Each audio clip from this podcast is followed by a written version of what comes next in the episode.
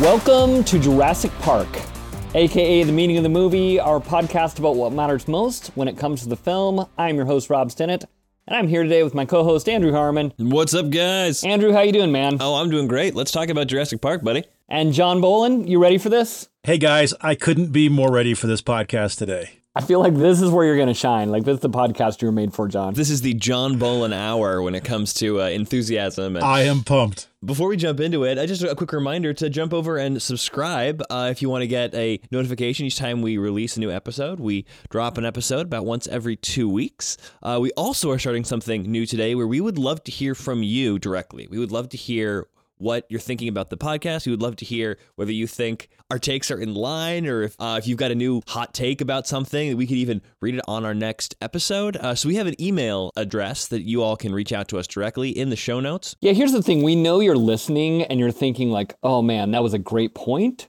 Or much more often you're listening like, "You guys are off, you're wrong. This is why you're wrong." And so we want to hear from it. So we have the email address. Just shoot us an email. Tell us what you think, tell us what you love, tell us what you hate. We want to hear from you. Yeah, check that out in the show notes.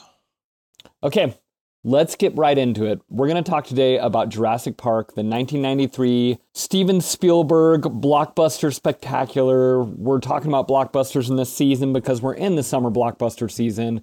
And this is another all timer. But before we get into Jurassic Park, I have one core question that I think will frame our whole discussion around this film.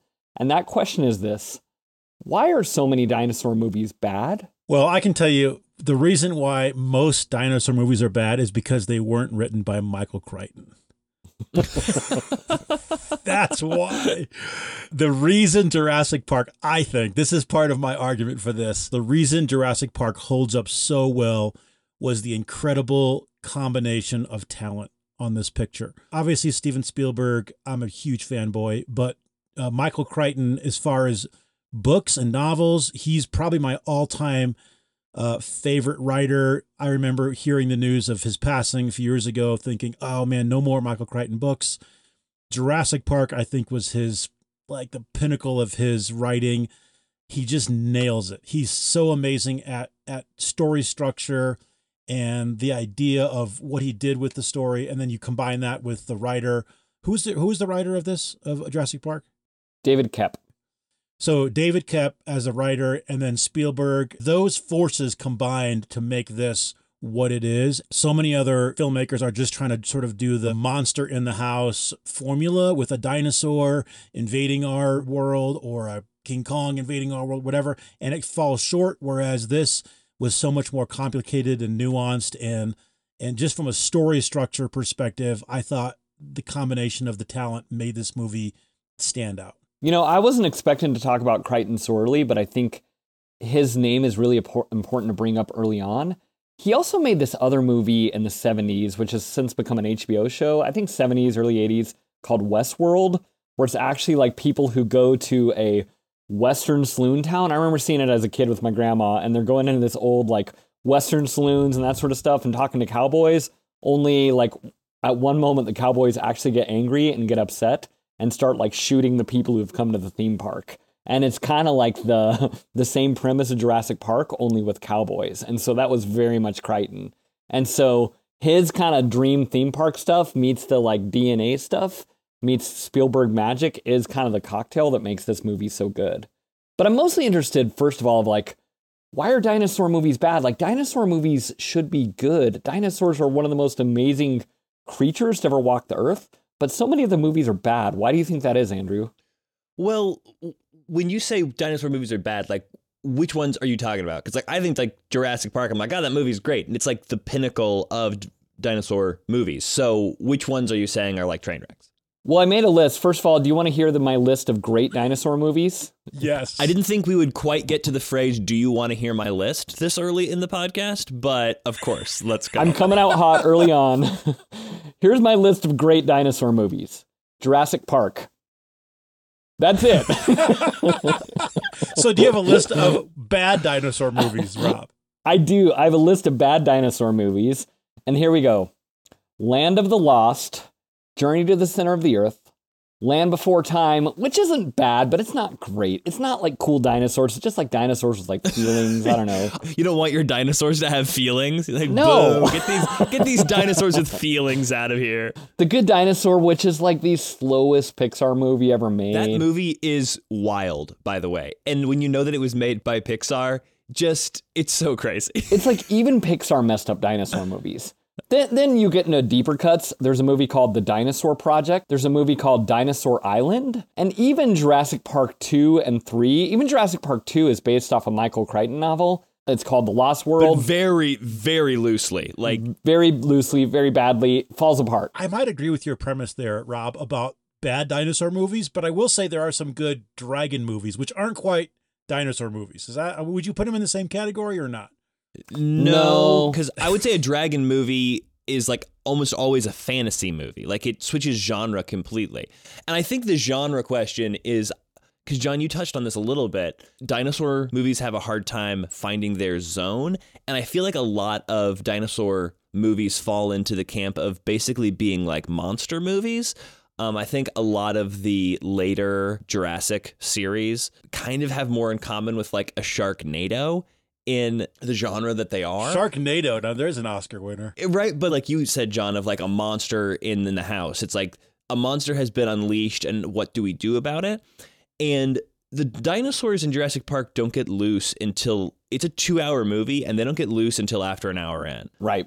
And I feel like this movie has much more in common with like The Perfect Storm or like natural disaster movies than it does with a monster movie. And I think that's kind of interesting to unpack. I feel like this movie is far more concerned with the power of nature and the power of the world and how small man is within that and how we shouldn't mess with that versus the idea of like a big T Rex is going to come chomp on you. And there are moments of fun T Rex going to come chomp on you action, but the the genre feels like it's not a monster movie, and that helps it a ton. Yeah, no doubt. I, I think one thing that, that Jurassic Park does so well is it's like a masterclass in plot and pacing and structure. Like all those pieces fit so well together. To your point, Andrew, the monsters don't get loose till halfway through, but that's what you're waiting for as a as a viewer is you know it's coming. You know it's going to happen. And yet you're not bored for that first hour as you're waiting for that action to begin you're totally engaged in both the wonder, the awe, and the science of this whole story. I mean, it's it's fantastic. You know, I've gone into every Jurassic Park sequel kind of wanting to feel like I did in this movie. I actually like Jurassic World. I think it's pretty good. I think it's entertaining, but it doesn't hold a candle to the magic of this movie like to the original.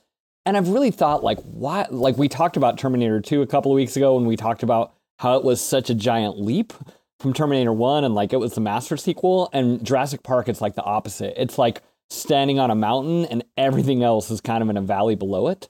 And I've thought a lot about like why is this movie so perfect and nothing can hold a candle to it? And I actually think I have the final answer to that, but I'm going to save Oh. that answer.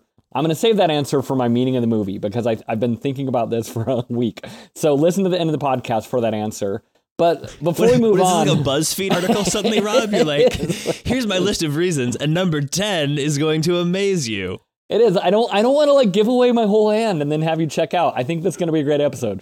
How do you guys feel about the new movie coming out? Are you guys excited about it? Or it's called Jurassic World Dominion. Are you guys like pumped? Or are you like, eh? How are you feeling about it? I actually think that it maybe has the legs to be the strongest of the like Jurassic World trilogy. Um, I agree. I think the first one is kind of fun. Jurassic World, where like the park is open.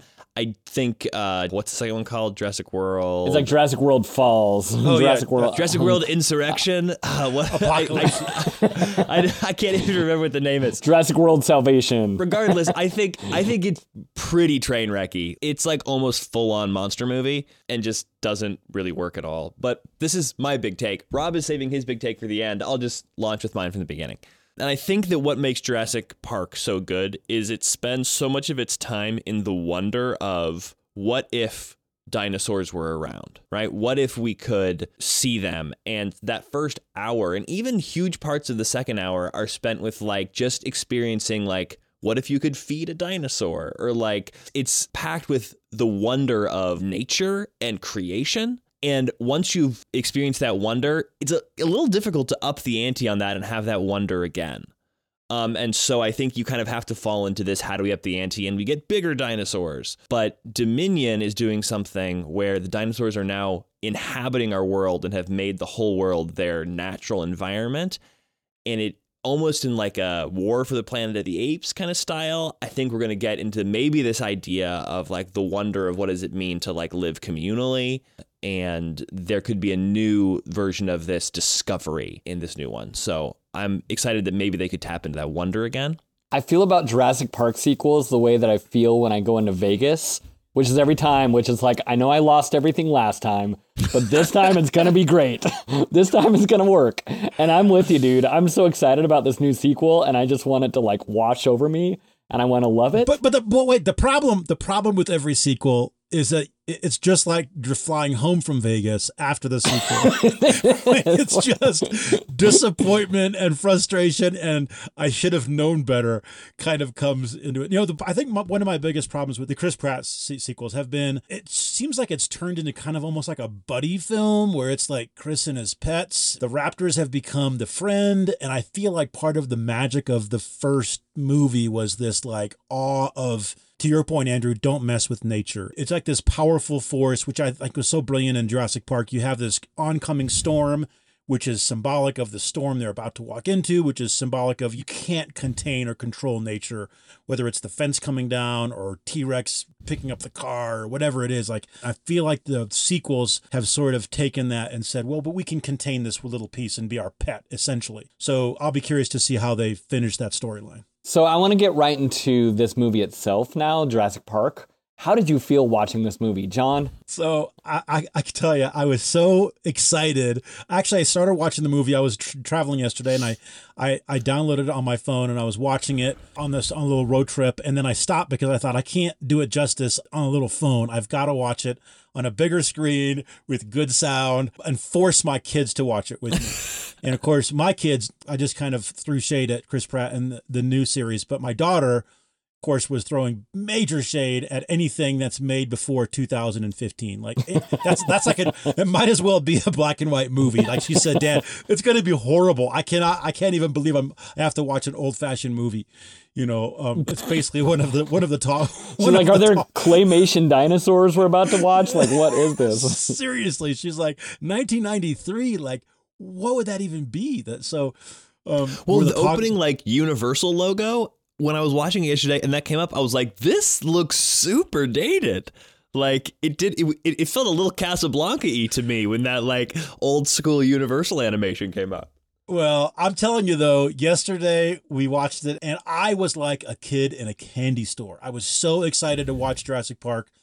And when the soundtrack, I mean, can we talk about John Williams and the soundtrack of 100%. Jurassic Park? And there's so many great composers, but to me, he is like the greatest of all time when it comes to movie composers. And that specific theme, whenever I hear it, it just does something. It's just so amazing. In fact, that theme kind of plays in my head when I'm about to do something magical. Like when I'm walking into Disneyland, like that's the theme in the back of my mind when I'm walking into the Broncos game, like I'm like playing the Jurassic Park theme into the DMV. Jurassic, no, I mean, no, no. It's just like, it's just like, yeah, just like that is the theme of like, oh, something magical is about to happen. That is the best theme. And boy, does it happen. And I think that's the key that you guys just kind of landed on there with I think John Williams and, and Spielberg really knew that they were making something different here. They weren't making a monster movie, right? The the theme for Jurassic Park is magical wonder, which is not what you would expect for a movie that kind of bills itself as like a monster slasher. I remember as a kid I heard the Jurassic Park theme and I was a kid and hadn't seen Jurassic Park yet. I was too young and it was too scary. But I remember hearing the theme somewhere and being like, how is that the Jurassic Park theme? Like the Jurassic Park theme should be like the Jaws theme. It should be right. like, ba-dum, ba-dum,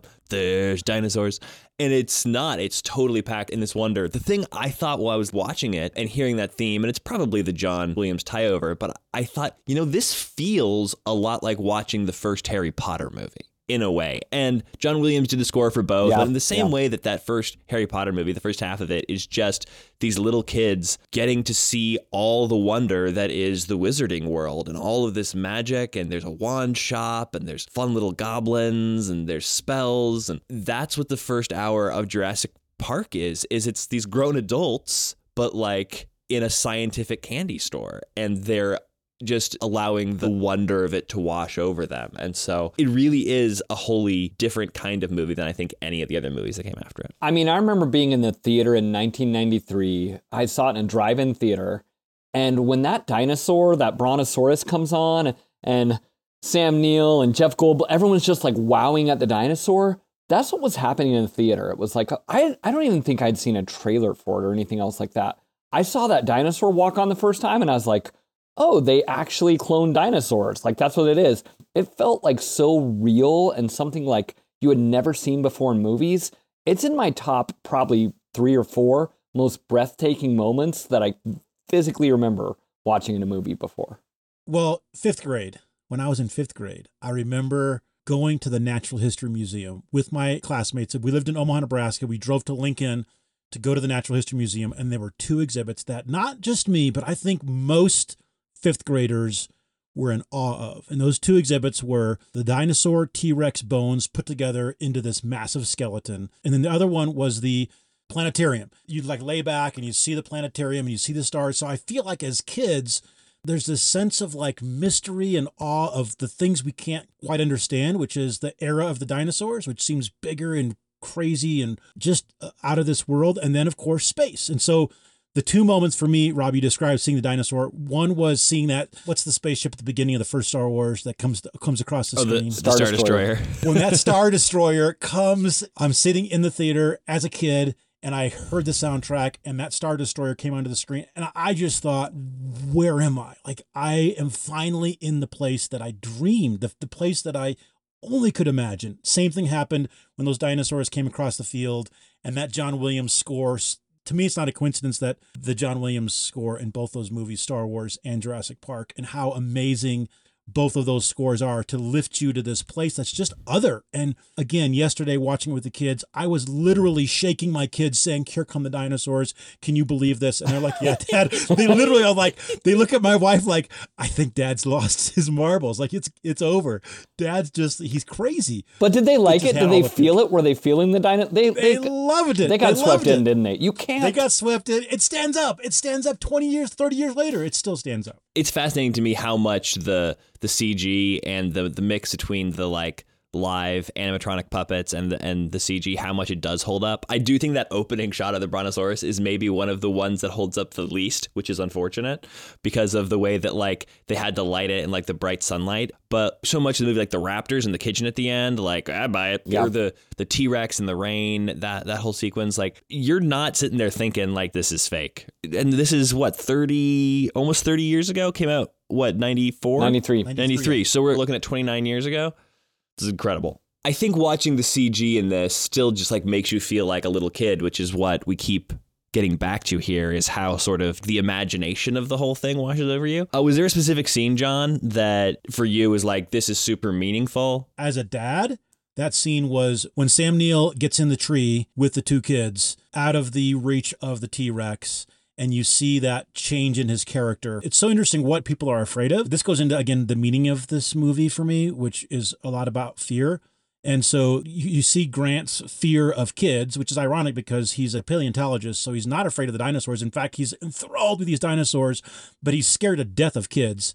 In fact, he's running around from one corridor to the other trying to escape from where the kids are. And this is the moment where he flip flops and realizes that if we can look past our fear, that there's something something really incredible there. And then that's where he learns to embrace these kids and even takes out his little claw, his raptor claw that he'd been carrying around with him, and he throws it off the tree as almost like an like a way of saying that that old me is gone. I've got to figure out how to embrace this new me, which is not just real living dinosaurs, but also real living kids right there with me. So that to me was a really pivotal, meaningful moment in that character's life, which spoke to me personally. I think that's such a great point. I actually want to jump in for my most meaningful, which is the scene right before it, which is actually when the T Rex first appears. And you see that water cup, and then all of a sudden mm-hmm. it like mm-hmm. shakes a little bit. It's so iconic. And every from that moment the water cup shakes until pretty much they're in the tree. That whole sequence is so incredible. The kids are like shining the flashlights and like turn them off, and the lawyer like runs the outhouse, and the outhouse gets ripped up, and you know, I'm like, I'm grabbing my kids, saying, "Turn off the light! Turn off the light! You idiot! Just push the button." And the reason I say that's the most meaningful is because we're talking about the wonder and the good feels. And Andrew, you're like, I didn't think that's what Jurassic Park was as a kid, you know, but there is also a frightening sense of this. And it that scene is frightening of just like, okay, you have messed with nature and now nature wants to come out after you. I do think that's a big part of the meaning of the movie, Andrew. I think you're totally right.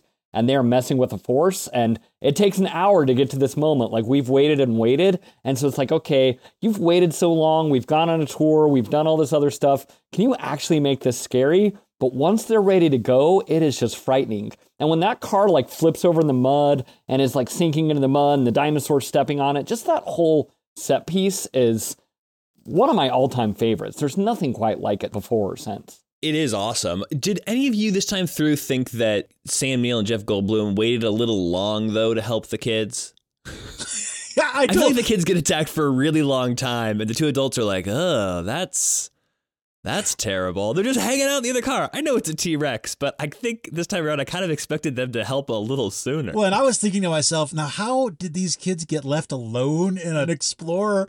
How did the kids get left alone in the middle of a dinosaur park? But on the flip side of that, though, Rob, did you have like a least meaningful scene? Was there something in the movie that you were like, nope, we don't need this? So I need to talk about the kids.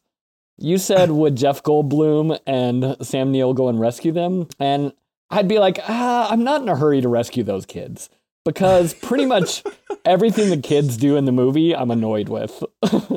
I'm just like, they're all time annoying kids in any film.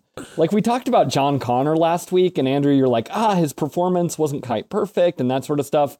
And I'm like, that's fine. But these kids are kind of a hot mess as far as performance, the whole movie all the way through. And pretty much every scene they're in is a little worse because of them.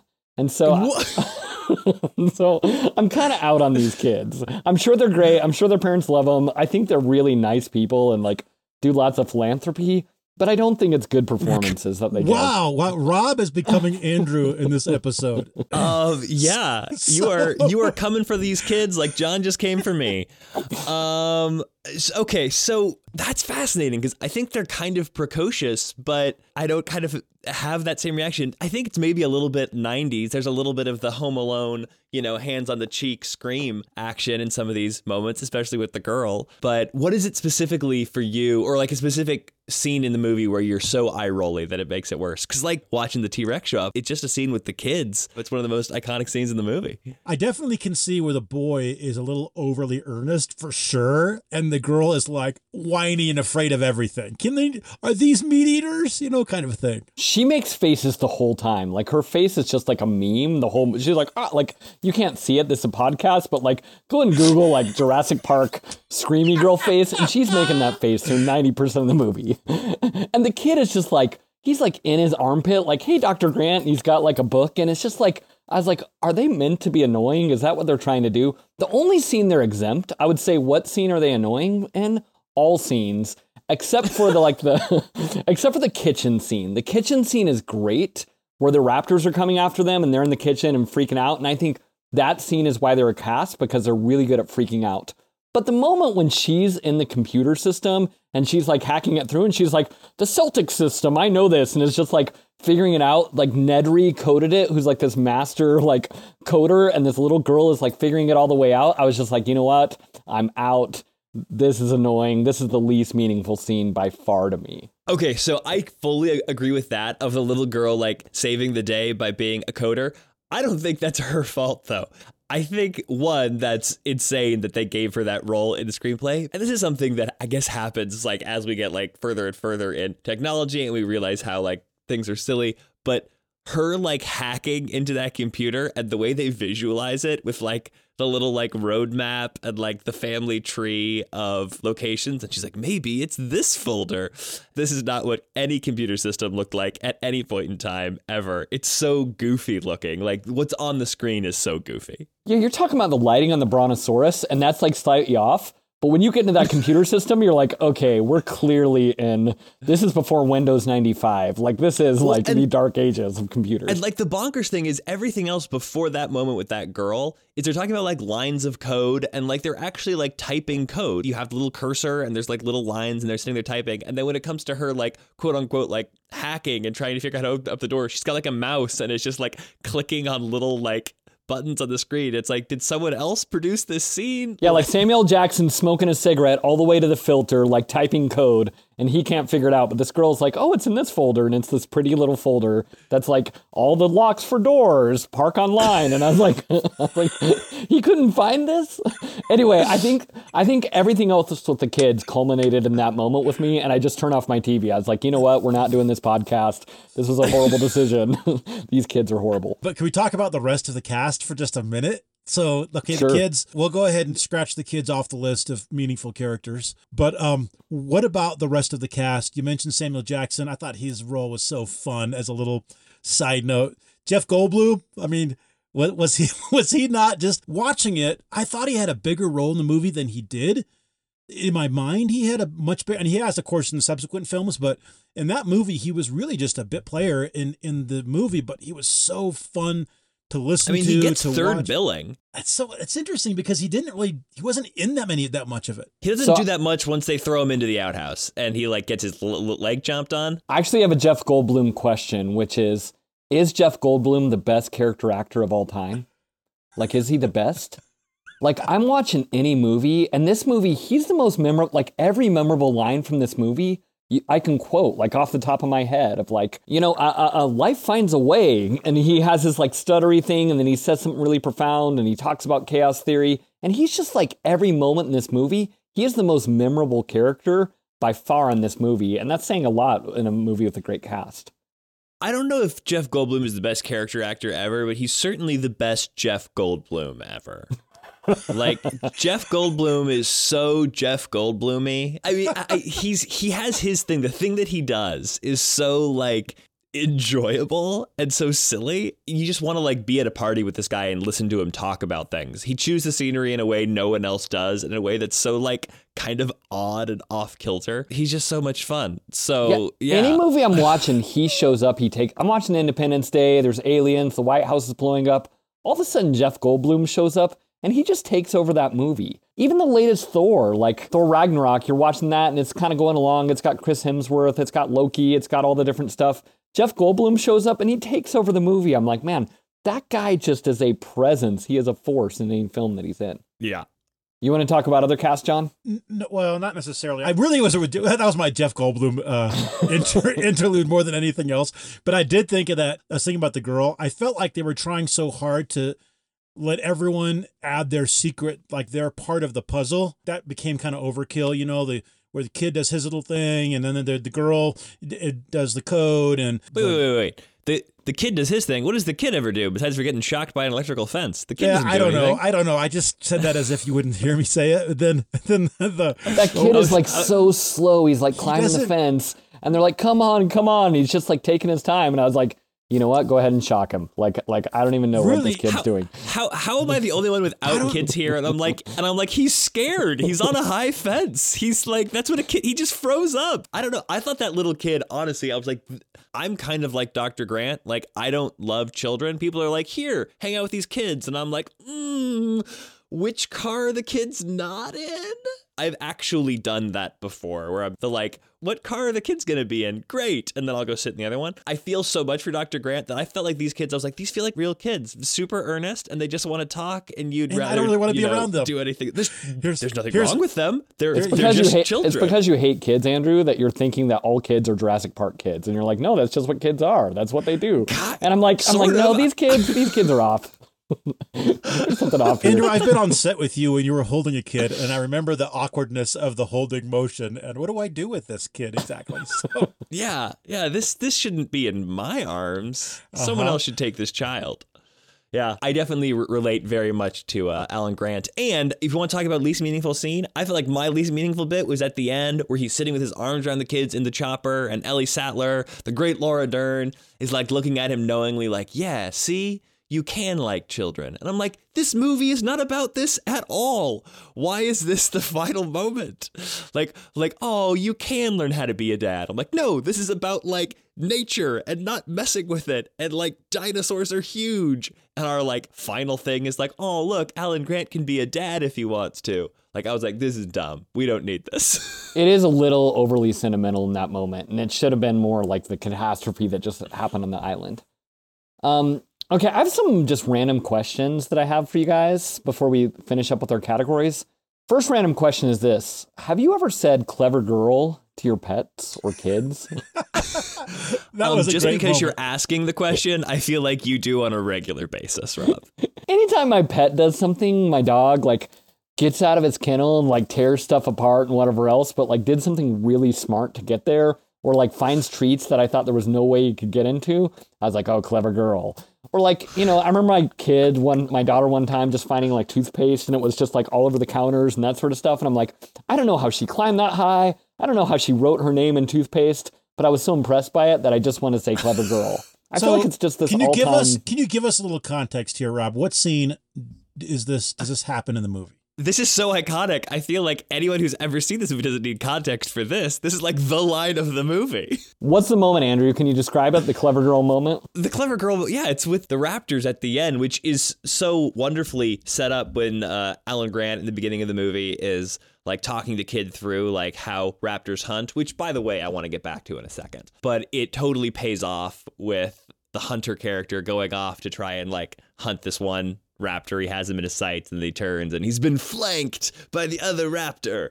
He looks up and the other raptor is like smiling at him and he's like, ah, yes, clever girl. And then he gets eaten alive. And he knows what's coming. He knows what's coming, and he's just like, ah, one final shout out to the raptor before he dies. He's kind of saying, if I gotta go, I'd rather be eaten alive by a raptor. Like, this is great. Like, we all gotta go one time, and this is my way, and here we go.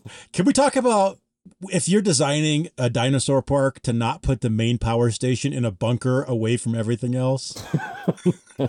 Does seem like a design flaw. Okay, I have another random question, which is this Shouldn't cloning be further along by now? You know, growing up in the 90s, I sort of thought like by, you know, the 2020s, we'd have like clones of our own pets, where I kind of figured there'd be a clone of myself. In the 90s, like cloning was kind of a thing. Jurassic Park comes out 93, 97 or 98, Dolly, the first sheep clone, comes out. And I thought like cloning was the future. What robots were in the 80s, I thought cloning was in the 90s, and I sort of thought would be a way of life. What happened to cloning? Is it just not cool anymore? Did well, it we- strikes me as it strikes me as somewhat difficult to, to actually do. I think theoretically, which by the way, Michael Crichton's books, if you haven't read them, they're all pretty amazing, and he does deal with cloning in a number of different books. And I think that obviously it's a lot more complicated than just the little cartoon in Jurassic Park, you know, where they had the like explanation of, and then we get the blood from the dinosaur, and here's the DNA, and then we just take a frog DNA and fill in the missing blanks, and boop, boop, boop, boop, boop, there's a dinosaur. like it's not exactly that easy. Which I love that scene, by the way. I think part of what makes this movie work is scenes like that where John Hammond's like reading the cards and he's like, oh, hello, John, hello. And he's doing the whole thing. And then the dino DNA. I remember watching the movie for the first time thinking, like, oh, that makes a lot of sense. I don't know if it makes any scientific sense, but to me as a viewer, I'm like, oh, that's how they accomplished what they're And trying to do. it. And buy the bought, I. I totally bought it, yeah. But you know, I mean, I know you're saying it's hard to do, but we were doing it in the 90s. Like we cloned our first sheep, and it was kind of like, that's it. We're kind of like we cloned a sheep, like we did it. you know, like that's our accomplishment. There's a part of me that thinks that like maybe we had enough scientists that watched movies like this because any movie, any piece of media you ever see about cloning basically ends with the thesis of should we do this though? Um, and I wonder if there's enough like Weirds Mobile moral questions of should we be cloning things that it's not getting the like research dollars or like funding that it needs anymore. Maybe there are people asking like, should we be cloning our pets? Should we be trying to clone each other? Are we playing God a little bit too much? Uh, and so maybe just like the funding's not there. Yeah, I mean, I, I hear that scientists are ethical, but I feel like some government somewhere or some sort of tech company somewhere is just like, you know what? People are going to play for clones. Let's do this. Let's. I'm not even saying like, oh, I was hoping this would happen. I just sort of thought this would be a fact of life that cloning was a thing. Have you seen that they're trying to clone a mammoth, like the woolly mammoth? That was a thing a few years ago. Yes. They found I haven't heard anything about it though, but yeah, they found like mammoth DNA and they were uh, they like cloned it and like put the embryo in like an elephant. that's right, and I don't know what happened with that. Maybe it's off on an island somewhere right now. I don't feel like we really would have heard about it if it lived. Maybe, but again, you know, old, old Dr. Grant didn't find out about it until it was already Mammoth there, so- embryo dies inside elephant. It doesn't make a great headline. So, but you know, first mammoth born in four million years does. So I feel like we would have heard about it if it happened. You guys, you guys, you guys, I would be so bummed to like buy a ticket, get on a helicopter, go to a remote island, and then it's a mammoth. I'm like, ah, that's what we did. We couldn't like couldn't do a dinosaur. Which eh? can- we which did a by the way, mammoth. What do you what do you got against mammoths, Rob? I mean, I mean they're fine, but like you could have done like a brontosaurus or pterodactyl, and you did like a, a mammoth that's just like walking by really slow. And I'm, I'm like, It's like clever okay. girl. like right. that's what. May- okay, all right. Here's the thing. Maybe mammoths ran really fast. You don't know. If we want to get into like critiques and things that kept bugging me during this movie, which is very magical and great, is the level of knowledge that both Laura Dern and Sam Neill have about Paleolithic plants and dinosaurs that there is no way that they would even possibly know.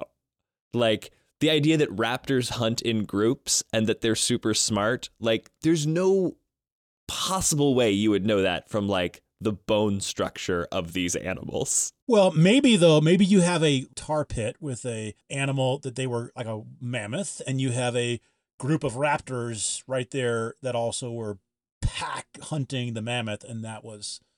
I'm not a feel- okay, so may- paleontologist, but I watched the paleontologist. Maybe you could like guess that they hunt in packs, but that they're the smartest like animal on the No, planet, and, agreed, that, and that they would use flanking maneuvers. I'm like, you cannot deduce that from being like, "Mm, look, a femur in the tar pit. They must have used Flanking maneuvers. They must have read The Art of War and learned the flanking maneuver. I was like, th- there's just no no way they know half of this knowledge. I feel like we're just teeing ourselves up for angry emails in this whole podcast. Like scientists are going to come after us and tell us like what paleontologists know. Those kids' parents are going to come after me and tell me I'm a bad person. Like we're just we're just setting ourselves up. Even the thing that like the T Rex can only see you if you move. That's a great function for being able to like get away from the T Rex, and it makes for some really cool sequences. But like again, how on earth would you know that? And and he's so he's so sure of it. Like he risks his life on it on multiple occasions. Like this T Rex cannot see us unless we move, and he's right. But like this this animal's been dead for millions of years, and you've only seen its skull. Like how would you possibly know that? I will say this is where Crichton is so brilliant. If you read the, the his novels, is he takes fact and he always begins the novel with usually a white paper or something that's actually a real news story, and then he slowly fictionalizes and brings in the the science fiction part of it. But he writes the book in such a way that you buy it. You buy Yeah. all the flanking of raptors and the T Rex, whatever, and that's the brilliance of his writing is he he cause I agree like it's laughable obviously we can't know these things but somehow he convinces you by combining enough true science with fiction that you buy the fiction I've never questioned the scientists until this episode, and so. But I think those are valid questions. But I agree. Like what Crichton does is so great that I'm like, okay, I believe. Like, oh, of course a T Rex couldn't see you unless you moved. Like it's a much worse movie if he's like, don't move, and the T Rex eats them all anyway. like that's a bad movie. Um, I would love to watch that movie. don't That- move, we're safe. That would be as funny to me as the guy getting eaten off the toilet. If one of the other scientists who like you hate, let's say there's like a crummy scientist who's sitting there and he's like, he can only see us if we don't move, and then chomp. Uh, Oh my god, I would. That would be delightful. I would love that. so what sorry one more thing I want to talk about this movie is I- thought the pacing of the movie was so brilliant it was like the filmmakers would dangle something out and then not let you see it yet and they kept doing that over and over again like the very first scene in the movie, you know there's something bad in this cage, but you don't see it. You see the result of it, so you know what's the premise of what's to come. Then we cut to the dig site. and the dig site, you see these how excited he gets over the bones of a dinosaur, and he hasn't even seen the dinosaur. So even more now, we want to see what's going to happen. And then we meet uh, Hammond, and we know that there's something on the island, and he makes the promise of what's there, but we don't get there yet. And we we keep getting this sense of it. And then even when they get to the island, they're going to go on the tour. Remember that? And and nothing happens. Like the goat comes out and like they they get essentially skunked on the tour. They don't see a single dinosaur, and it's like Another great Jeff Goldblum line, like, uh, John, you may want to include dinosaurs on your dinosaur it. tour. I love it. It's like wah wah, and then even like you have this incredible action sequence later, and we cut back to you know they're eating ice cream or whatever it was there at the table in the in the cafeteria, and it's like the pacing goes from these credible frenetic moments to nothing, or from the promise of something to not going to give it to you yet, and that kind of continues all the way through the movie, which I just think is Well, phenomenal. part of what was so smart about it was going into this movie, like T Rex, like every single person knew what a T Rex was. Those were the big bad dinosaurs. I had never heard of a raptor before Jurassic Park. I don't even know if raptors are real or not. I believe they are because of Jurassic Park, but like Jurassic Park made raptors the big bad of the movie. And so it's actually like that set piece with the T Rex. They're like, that's bad, but that's not the worst thing you're going to face. The worst thing is a raptor. And so they actually set that up so beautifully to kind of pays off in the kitchen scene, which again, I know I've gone after the kids. I'm sorry if you guys are listening to the podcast. You did great. But that kitchen scene is breathtaking. It is so thrilling, so frightening. They're going, she's kind of climbing by the ladles, trying not to knock them down. The moment when she goes and is trying to pull down the cabinet and the dinosaur is coming right at her and you think she's going to be eaten and then it smashes into that like counter or whatever it is, like that is so fascinating and amazing. What you're kind of thinking a little bit in the cafeteria, like, come on, kids, stop bumping into things. like, stop, stop knocking ladles over. Like, I wasn't, I was like, I would expect nothing less from these kids. Do you think in those situations you would not knock over the ladle? oh, I would knock over every ladle. Could you imagine the three of If us? we were at Jurassic Park, which one of us gets eaten first? I think it's got to be John. I'm just I'm just to say what we're all thinking, which is John goes first. I think it's probably John only because John would be like, "Oh my gosh, look at that dinosaur! How cool is that?" And he'd go run over to it and chomp. Um, I think he'd be like the kid in the candy store without the scientific knowledge, maybe to uh, to know that that was the one that was to eat him. yeah, I'm not saying I want it to be John. Like I like I'm a big fan of his. He's one of my favorite people on earth. But I could just see him like, "Oh man, what's happening over there?" I see. yeah. I see how it goes. I see what's gonna happen. Uh huh. I think I would be more like, mm, I don't know if the shading on that dinosaur is right. And I'd stay by the vehicle. And just because I'm a little bit of a curmudgeon, I would have the distance to, you know, be a little bit further away. I'm not saying I would survive. I just might die second. All I'm saying is the three of us at Jurassic Park would not be a very long movie. That that's what I was saying. like it would be, it would be an interlude. It would be a here's a John Williams theme, and now we're done. It would be a short film. Put it that. way. Do you think the three of us get out of just the T Rex situation alive? Mm, not No, a chance. not a not chance. a chance. No, this would be like those short films at the beginning of Pixar movies where it's like a five minute like, oh man, is that a real brontosaurus? And we get stepped on. Like it's, it's not even a bad dinosaur that kills us. It's like It's the the, nice, Triceratops. it's the Yeah. nice item. It's the plant eating dinosaur that kills. We us. eat Right. we eat one of the poison berries. We a dinosaur that didn't kill us. Oh, that's hilarious. One more freaky kill I want to talk about because I'm not sure if we'll hit it is Dennis Nedry when he goes and he's like drives off the side of the road and then all of a sudden he's there and then he's looking for his map and he can't find which way to go and it's raining and that like poison spitting dinosaur like climbs in the jeep with him. That whole sequence is just frightening and amazing and I just wanted to shout it out real quick. And I think he does such a great job. I think one of the challenges in, in movies like this is sometimes you want someone to get eaten by a dinosaur. Right? Like that is kind of part of the fun of it. When the guy gets eaten off the toilet, you're not thinking like, "Oh no, the man got eaten by off the toilet." You're like, "You kind of suck. You're a lawyer who's just trying to make money off of this thing and you abandoned the kids. So, yeah, get eaten off the toilet." Right? There is that sort of like moment where you kind of want people to get eaten by dinosaurs.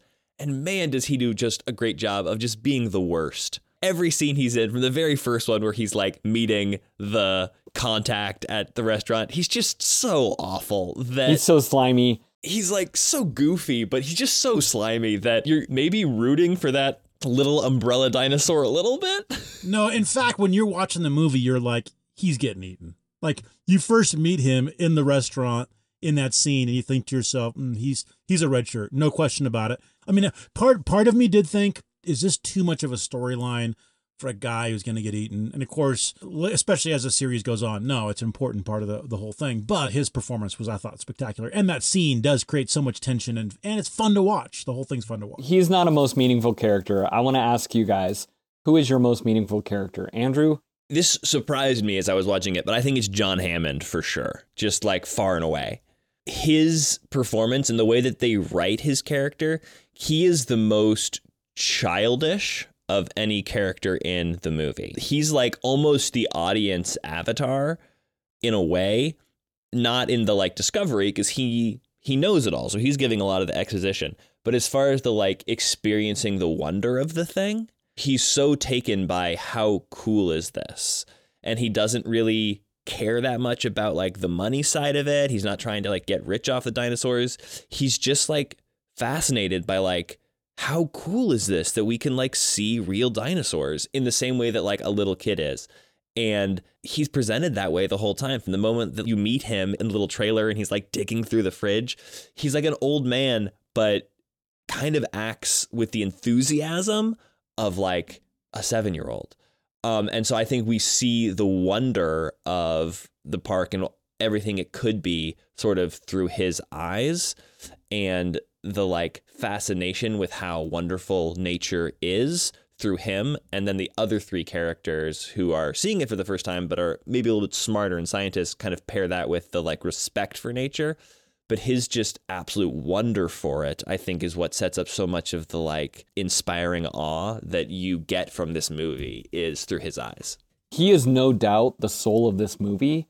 To me he is the reason why none of the sequels work and he is the thing that makes this one work in a way none of the other movies do which is he has this passion this love even when things are falling apart like before the dinosaurs come out when the trucks don't start on time, when the dinosaur doesn't come out. And he's so frustrated because he has this singular vision of the beauty that he wants it to be and he sees what it wants it to be and it falls apart. And one of my favorite scenes is when he's there with the ice cream and he's there with Laura Dern and he's thinking about, okay, how do we make this work? How do we make this come apart? And his grandchildren, who like I don't like, but he should love, are like really threatened, and so they're out there threatened, and I, I just keep coming after them. But you know, like, I mean, in all seriousness, as a grandpa, like they're threatened. Her husband is out there facing life or death. You know, they've seen. Wait, uh, they, what, they're not married. Not that this is important at all to what you're saying. They're not married. No, because oh, they're not. That's why Jeff Goldblum was hitting on her at the oh, yeah. of the movie. I guess they're not married. They're together. I don't even know if they're like officially together. I think they're like they're like very flirtatious, but I don't kind think they're thing, even like officially a, a, couple. And I, I, think part of it might be that he doesn't want kids and she maybe does, and that's part of the. Yeah, she's she's like his work wife. You know? Wait, they're not a couple. They're a couple-ish, but uh, not really. No. Like I don't. Wife, I don't right. think they're like officially a, a couple at all. I think they like have feelings for each other, but they're not like actually a couple. Don't they like live in the same apartment? Weren't they like he goes to the champagne and he gets it?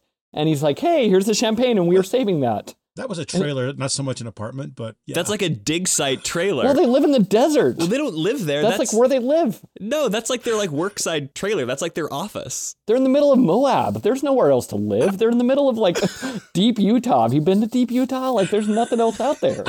so your takeaway from the champagne scene was, ah, these two archaeologists are shacking up together. Yes.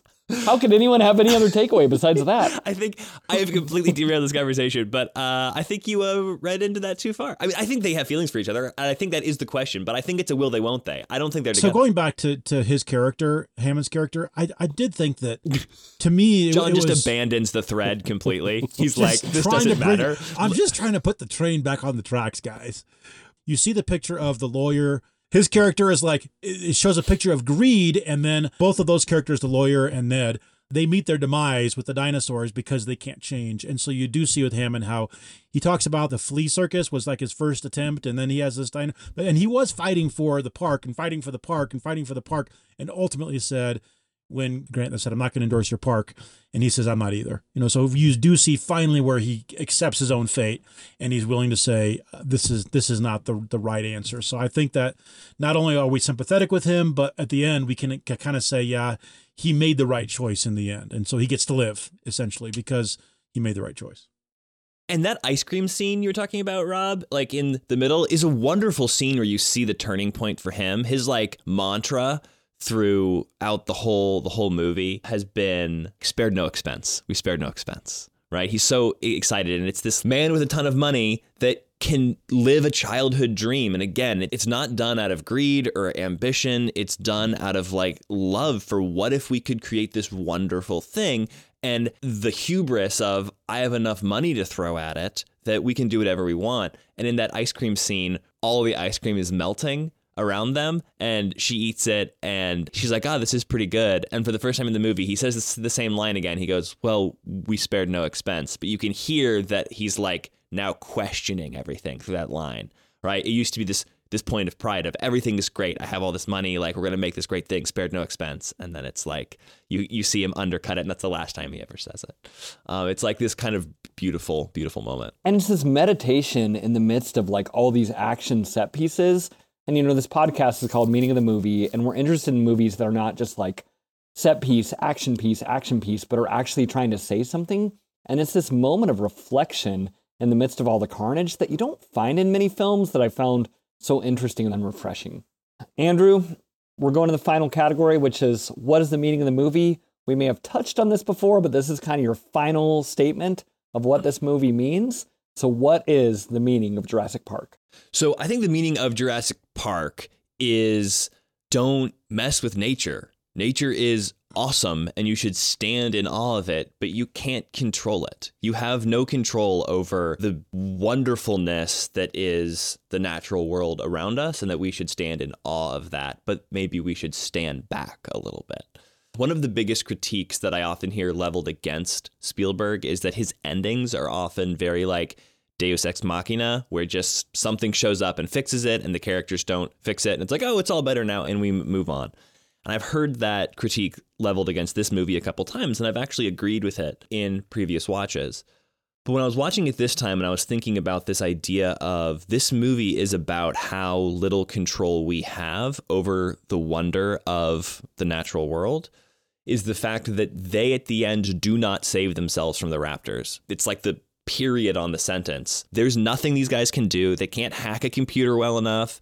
They can't get the electrical system up well enough. They can't outthink the dinosaurs enough in order to overpower the situation. They are at the mercy of what is around them, and the only thing that saves them is a bigger, badder dinosaur.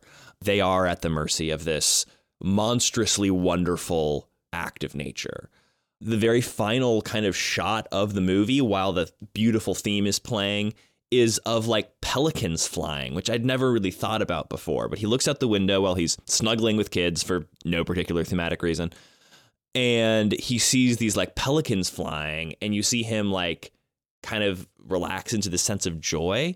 And he's been talking about how dinosaurs probably evolved into birds the whole movie. And so him looking out and seeing like what we just experienced turned into this wonderful thing. And here they are free right? Like the world continues and it's beautiful. The idea of ending the final shot of the movie on a pelican and not on a dinosaur or something really is is telling of of what they're trying to say here no question, Andrew. But but it does kind of put an exclamation point on your point when you have the T Rex and the two raptors, and even that when that banner comes down from the ceiling that says "When dinosaurs roam the earth," and that was kind of a, a shout out to that whole idea of look, you can't mess with nature. Although I would say maybe the meaning is somewhat different than what you're saying, and I, I think it shows both sides of like the wonder and the beauty that can happen when a science is applied. So I don't think it's a total slam on science. I think it's a little bit of a hey, science can do amazing things, but you better be careful. And I, I think that's what was Crichton's overall like theme of most of his novels was, yeah, pretty amazing things can happen with science and technology.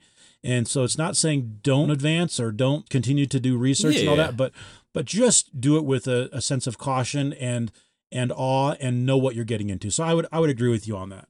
I don't think this is saying anything against advancement or science. It's so wrapped up in this awe and inspiration, right? That Jurassic Park theme, that beautiful John Williams score, right? It's so wondrous. It's encouraging you to, I guess, like step back and admire and be awed by how tiny you are mm. in the wonderfulness of the natural world and that you don't have power over it. And so you should experience it and engage with it and love it, but you don't have power over it. And I think that's kind of what it's saying. I don't think it's saying anything against like scientific advancement or anything. I don't think it's coming out against that. That's great. So, Rob, what would you say the meaning of the movie is? You're probably going to say it's a parenting movie, but. So, this is a parenting movie.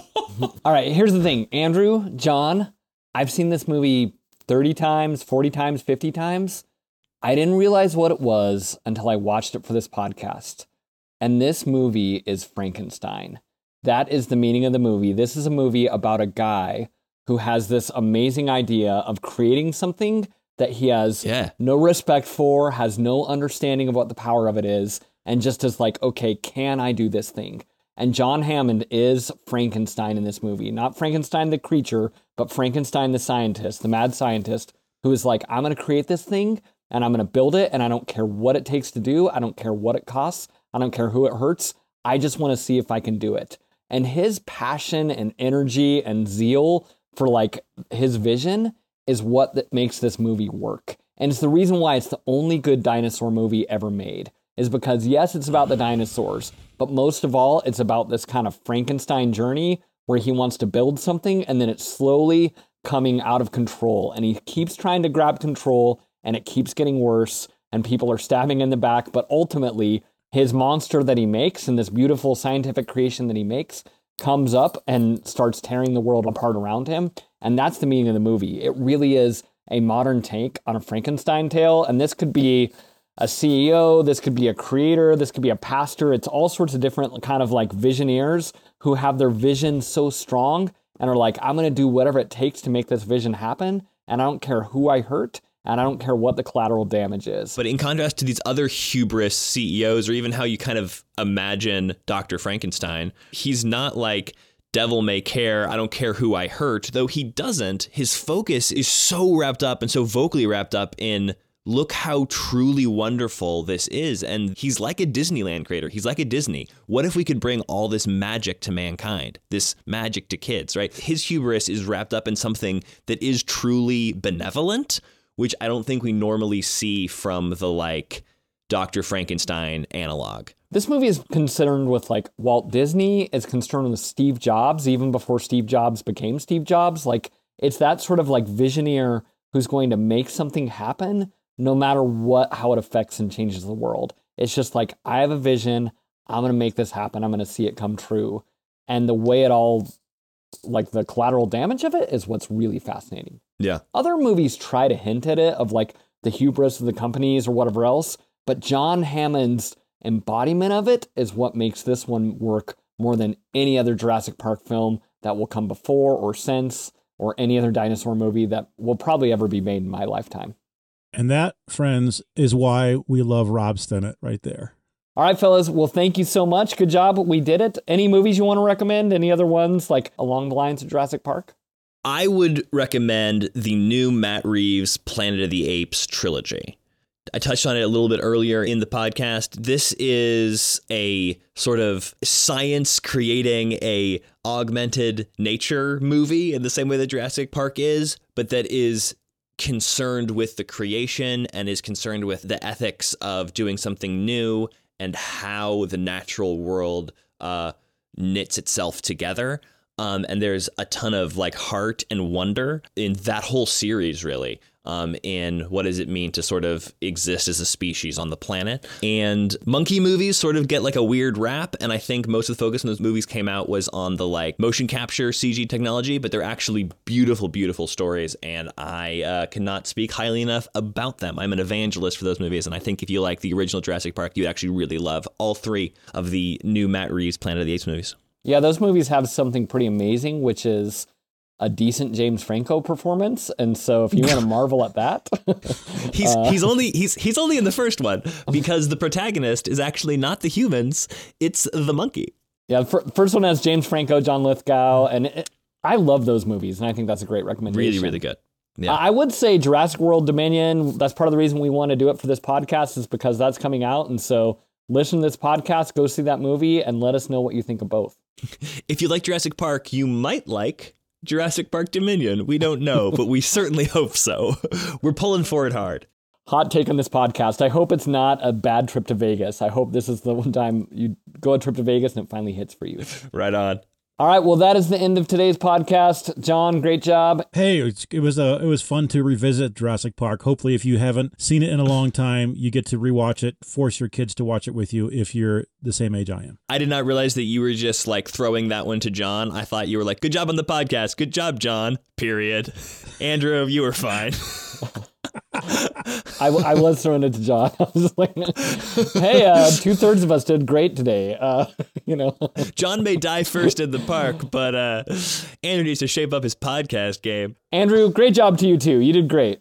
Oh, thanks. Appreciate it. All right, we so appreciate you listening. Thanks for going on this journey with us. Remember, you can subscribe, review, shoot us an email, join us on Facebook. This podcast is more than a conversation between us. We love have, having a conversation with you, so engage somehow. Until then, we'll see you next time on The Meaning of the Movie.